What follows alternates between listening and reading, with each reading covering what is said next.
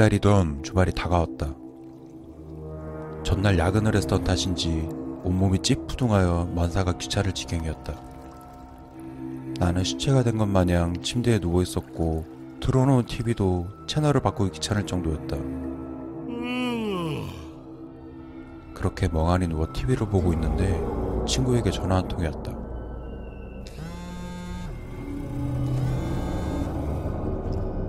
친구가 오늘 밤 자기네 할머니 집 앞에 있는 곳으로 낚시를 가자고 했다. 나 너무 피곤해. 다음에 가자. 단숨에 거절해서인지 친구는 토라진 듯 하였고, 아, 알았어, 알았어. 대신 운전은 너가 해라. 난 꿀 같은 주말을 포기하고 친구 녀석과 낚시 따위를 하러 친구네 할머니 집에 가게 된다.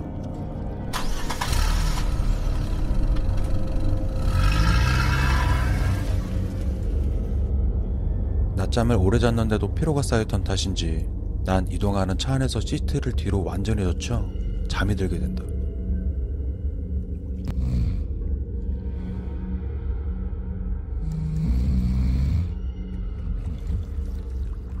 그러다 꿈을 꾸게 되었다. 꿈에서 낚시를 하던 중 친구가 소변이 마렵다며 풀숲으로 가게 되었고 혼자 낚시 중이었는데 갑자기 엄청난 입질을 하는 대화 한 마리를 잡는 그런 꿈이었다. 비포장도로를 운전하면서 차가 덜컹거리며 난 잠에서 깨게 된다. 이제 거의 도착했나 보다. 조금 전에 꿨던 꿈 탓인지 오늘 난 대여를 낳게 될 것만 같은 그런 느낌이 생겼다. 저녁 10시가 훌쩍 넘어서야 친구가 그렇게 원하던 낚시를 하게 된다. 낚시를 몇 번 하지 않은 나에게는 장대를 쥐어주었고 친구 녀석은 릴낚시대를 사용하였다. 나는 장대를 힘껏 후려쳤고 보란듯이 친구 녀석도 낚싯대를 힘껏 던졌다. 그러고 가만히 달이 비치는 바다를 보고 있으니 오랜만에 느껴지는 여유에 마음이 편안해지긴 했다. 그동안 못했던 친구 가족의 안부도 묻고 이런저런 얘기를 나누던 중 난 조금 전에 꿨던 대화 잡는 꿈을 친구에게 하였고 친구는 그 대화가 뭔지 무슨 어종인지 되물어봤다. 그러고 보니 어종은 어두워서 잘 못 봤는데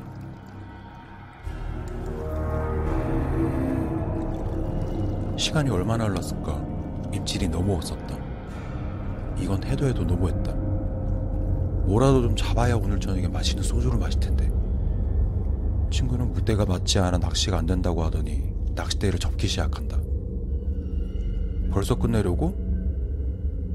친구는 오늘 같은 물때에는 장어가 잘 잡힌다고 하더니 줄낚시를 하려는 모양이다. 근데 물에 넣자 말자 장어가 잡히긴 했다. 그러곤 다시 조용해졌다. 이 녀석 뭔가 오기가 생기는지 우리들이 흔히 부르는 통통배로 올라간다. 난 회사 생활에 찌들려 그동안 하지 못한 머릿속의 생각 정리를 하게 된다. 그러던 중 물에서 큰 고기가 물 밖으로 뛰는 듯한 소리를 듣게 된다. 물소리가 난 쪽으로 시선을 돌리니 그 소리는 물고기가 아닌 내 친구였고 난 그 상황이 뭐가 그리 재밌었는지 웃으면서 친구의 손을 잡고 바다에 빠진 친구를 끌어올렸다. 친구는 그 순간 짜증이 났었는지 화를 내며 하나밖에 없는 랜턴을 들고선 할머니 댁으로 옷을 갈아입으러 갔다. 이 깜깜한 곳에서 나 혼자 있으니 뭔가 오싹하고 무서워질 때쯤 친구가 돌아왔다. 야, 벌써 갔다 왔어? 친구는 손에 들고 있던 랜턴을 내 발 아래 툭 던져 놓았다. 화가 많이 난 모양이다. 그러고 아무 말 없이 낚싯대를 다시 꺼내더니 릴낚시를 시작한다. 친구의 표정을 보니 화가 단단히 난 모양이다. 그러고선 친구가 말을 꺼냈다. 너 꿈에서 본 고개가 뭐라고 했지?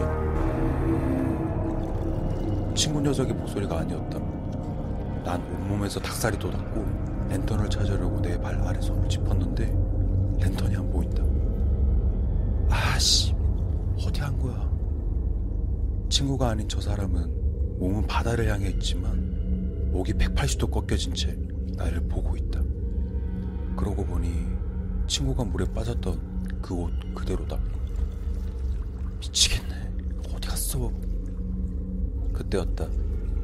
멀리서 풀숲을 헤치며 어느 남자 두 명이 걸어오고 있었다.